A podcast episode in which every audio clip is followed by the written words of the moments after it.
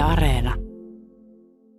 Suhteellisen vähän noita häirintätapauksia tulee kuitenkaan meidän tietoisuuteen, eli toivotaan, että, että tota, ollaan saatu kaikki järjestettyä niin, että ei ole, ole ollut juurikaan näitä häirintätapauksia festivaaleilla tai tapahtumissa ylipäätänsä. Meillä on tosi tiukka nollalinja, että ei minkäännäköistä häirintää hyväksytä ja halutaan, että kaikille on turvallinen tapahtuma, turvallinen tila olla.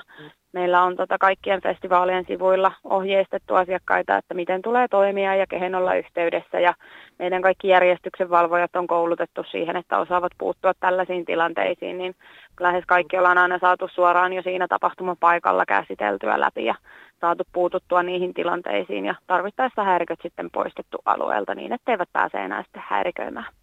Onko teillä jotain erityistä tämmöistä häirintäyhteyshenkilöä nyt otettu käyttöön tai jotain muuta tämmöistä vai onko se lähinnä järjestyksen valvojat, jotka hoitaa tämän Järjestyksen valvojat itse suoraan tapahtumassa ensimmäinen kontakti asiakkaille, koska he siellä alueella selkeiten pyörii ja ovat helpoiten tavoitettavissa ripotellen mm. ympäri koko aluetta, niin ne myöskin tunnistaa sieltä keltaisista järjestyksen liiveistä, niin sieltä saa heti ensimmäisen, ensimmäisen kontaktin ja yhteyden siihen, että päästään asiaan puuttumaan. Sen lisäksi meillä on myös kyllä yrityksessä sisäisesti käytössä tämmöinen häirintäyhteyshenkilö, jonka kanssa sitten, jos on ollut jotain isompia tai ongelmallisempia tapauksia, niin ollaan sitten niitä käsitelty siellä